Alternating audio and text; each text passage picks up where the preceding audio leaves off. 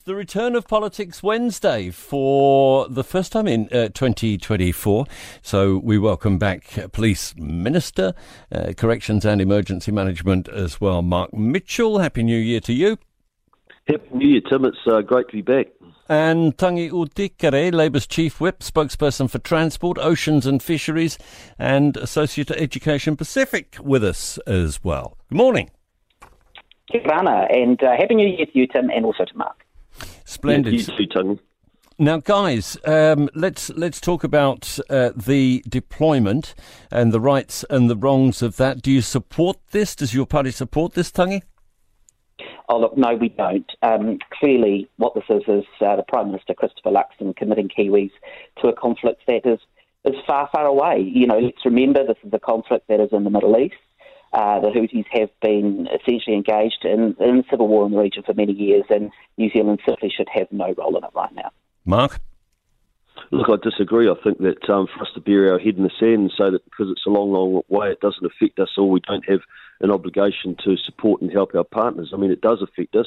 They're attacking the shipping lines. It has a big impact on us down here in New Zealand. It has a big impact on getting the goods, services, medical supplies that people need to them. Um, what the Houthis are doing is completely illegal. It's against all international laws, and we've been very clear that we've got to support our partners, the U S uh, and the Brits. Isn't it also about advancing our relationship, Mark, with uh, those uh, countries and also with Australia, and looking to be, become part of AUKUS eventually? Well, they, they, these are our historical partners um, who we have always supported. They've always supported us. We've always supported them historically. Um, this does affect everyone. Uh, these Houthis are trying to shut down the supply chain. That does have an, uh, a material effect on us. They are attacking uh, innocent civilians who are manning. These are civilian ships. They aren't military ships. Um, and it is it has a massive negative um, impact, not just an economic one, but a human cost as well. Yeah, from backing off from it, Tangi, would we not be risking offending our traditional allies or losing support from our traditional allies?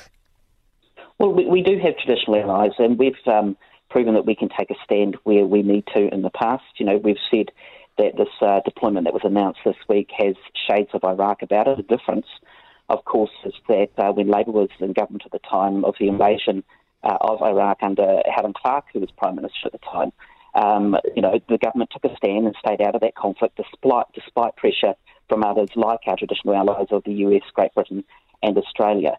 Um, mm. We've always taken a bipartisan approach to these matters, and it's disappointing that that hasn't been the case this time round. And also, you know, we pride ourselves also on being a, a key international player, uh, being part of the United Nations. There is no U N resolution to get involved, and we just think it's not the right thing to do. Oh. Well, All right. Well, well, of course. Well, of Very course, quick one, Tangi, Mark. You, I want to move on. Well, well, Tangi, you do realise that we did deploy um, New Zealand Defence Force personnel to Iraq. They did an extremely important job Uh, on the ground there. Um, I don't know if you're aware of that, but, um, but we did have um, N Z D F support up in Iraq uh, during I think, that period. Yeah, that, I think that emerged afterwards. We did go to Afghanistan what? as well, did we not? But should, uh, let's move on to uh, some of the other no, stuff that's going on. No, no, it didn't emerge afterwards. It was at the front end, and uh, we had engineers up there, and we had N Z D F personnel who were doing outstanding work on the ground, supporting the local um, communities up there. All right, well, I'm happy to... I, I, I am also aware that, you know, yes, as part of the reconstruction, um, the, the Labour government at the time did commit uh, to that as well. But for us, uh, now is not the time to get involved um, in, in something that's essentially committing Kiwis um, to uh, an environment that we all, should not be a part of right now. All right. Right now, uh, to, uh, well, it's already underway, and the Prime Minister, Winston Peters, arriving there today. Tangi, is now the time to have a debate about the treaty principles? Well, I, well, I am looking forward to going to that myself uh, later today, not too far from Palmerston North, of, of course. Um, but clearly what's happening between David Seymour and the National Party makes for uncomfortable bedfellows. Um, what's really interesting here is that Christopher Luxon, as part of the campaign, actually ruled this Treaty Principles Bill out many times. He described it himself as, as unhelpful, as, as divisive. Um, and let's remember that David Seymour is essentially the Prime Minister in waiting. He is the apprentice. Uh, and this is nothing more than race baiting from him. He, he claims to champion democracy, but nobody is asking for this political position right now. And actually, the Prime Minister needs to show leadership and, and rule it out from the get-go, not say that they're going to send it to a select committee, waste Parliament's time. where they've very clearly indicated that they're not going to proceed beyond that. Wasting Parliament's time even entertaining it, Mark? Well, they just, the, the you know, the Labor Party and Greens hate democracy, and the reality of it is the A C T Party campaigned on that. Um, you know, we, we've, we've been very clear um, that as a government we've got no plans, and never have we had plans to amend or rewrite the Treaty of Waitangi. That is our foundation document for New Zealand. But as part of our coalition agreement with A C T, we said that we'd support a, um, a bill about the treaty principles based on the ex-party policy to first reading. There is no commitment for the coalition um, to support it beyond that point, but that was a um, commitment through the coalition agreement, and I just think that, you know, when you continually hear from the left, racist and all the rest of it, they're just trying to stir up, um, uh, they're trying to stir people up and, and instead of just having a rational discussion and debate as a country. Uh, and all we right. should be able to do that in an open democracy. Is that is that a communication failure, uh, Mark, on the part of the coalition to have uh, caused this impression or given the opportunity for people to make such claims? No, Tim, look, I, we've been very clear from day one in terms of, um, and I, I guess you're talking about the statement that I just made around the government has no yes. plans and never has had to amend or rewrite the Treaty of Waitangi. I mean, um, but no, the, the perception, is, the perception that's yeah, out perception, there that no, the, no, that the, no, the, the coalition is anti-Māori. I agree with you, and, and, and you will see the Labour Party and the Green Party and Te Pāti Māori Party continuing to stir up this narrative and this fear in the country rather than focusing on a healthy debate in a democracy to actually figure out that the, the A C T Party obviously is using a select party, uh, select committee process to have a debate around the principles. All right, I'll give you a, and, and, a quick one I, I on that, Tangi. You know, oh, look, that, what Mark is suggesting there is absolute nonsense and rubbish. What we have here is a coalition government and a national party that is just very, it has confirmed that they are clearly prepared to entertain this rhetoric. They have no intention of supporting this beyond uh, first reading. However, it will go to select committee, it will continue to have a discussion, continue to waste members of the public time, organisations' time, who feel very strongly about this. And already, you know, over the weekend, we've had Kingi Tuheitia, who said that the best way forward is around peace and unity for everyone, that these are issues that are much bigger than politics. And so we, it's disappointing to hear from Mark this morning that it is a government that is continuing to entertain this rhetoric, when clearly they have a view and they know that it's wrong. Let's talk about um, the path to restoring law and order. How's that going at the moment, uh, Mark? We've got a new gang chapter setting up on the North Shore, spate of homicides over Christmas, a uh, pack of people saying they're going to stop uh, fishing competition in the far north.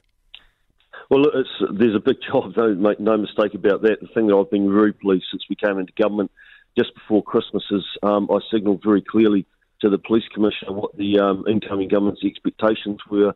We've seen them policing, um, being very effective in their policing of, of gang tangis and movement on the roads. Um, it was very effective, the one that sort of travelled from Auckland to Foxton, much heavier police presence. Um, the feedback from the people of Foxton was they felt like the police had full control of that. And then we had another situation in Whakatane. We had the Black Power and Mongrel Mob out. Um, the police, again, had a very high presence, very effective policing. And, uh, the, again, the public response over there was that there was a big difference compared to when Um, Labour was in government and the Mongrel Mob took over the township of Apotiki, um, and an incoming national government obviously sending a signal that we are not going to tolerate that anymore. But there is a lot of work to do, um, make no mistake.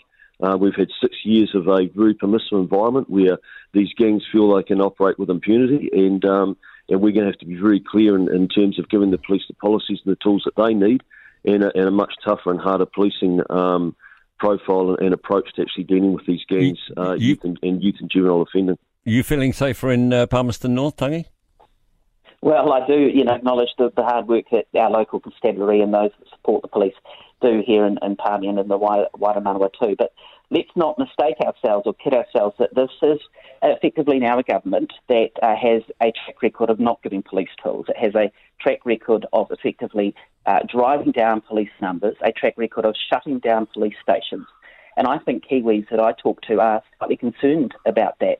While we were in government, we increased the number of police, we gave them more powers, we gave them uh, more tools in the toolkit uh, to use. The the, the Minister, uh, Mark, talks about, you know, looking forward to getting things done. Well, many in the community are still waiting. Tangi, well, um, let's, let's, be, let's be very clear about this. In twenty seventeen, when the Labor government came in, under their um, leadership of six years or lack of it, I should say, we had an over five hundred percent increase in ram rates. We had a thirty-five percent increase in violent crime.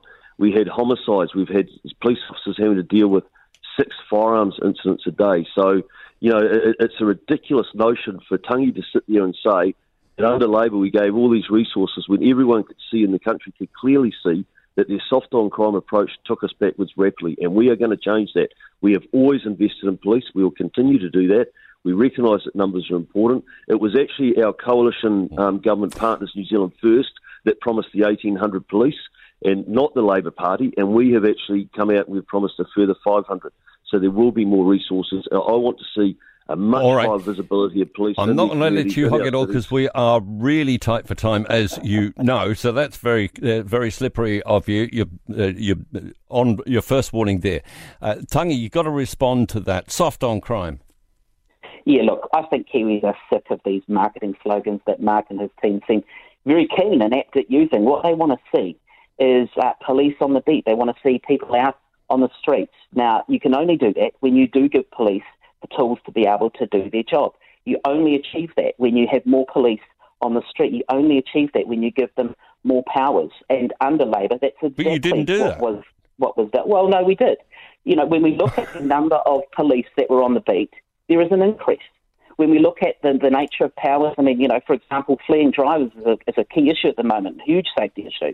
Uh, we introduced changes to legislation that basically allows police to impound vehicles for up to six months for those vehicles if they fail to stop. Okay. So it is always over to the police to choose to utilise these tools. But under National, you know, I really worry that our communities um, will, will be failed because they have a track record of not delivering. We're going to have to uh, stop it there. Thanks so much for uh, stepping up, Tangi Utikere and Mark Mitchell for Politics Wednesday. For more from the Mike Hosking Breakfast, listen live to News Talk Z B from six a.m. weekdays or follow the podcast on iHeartRadio.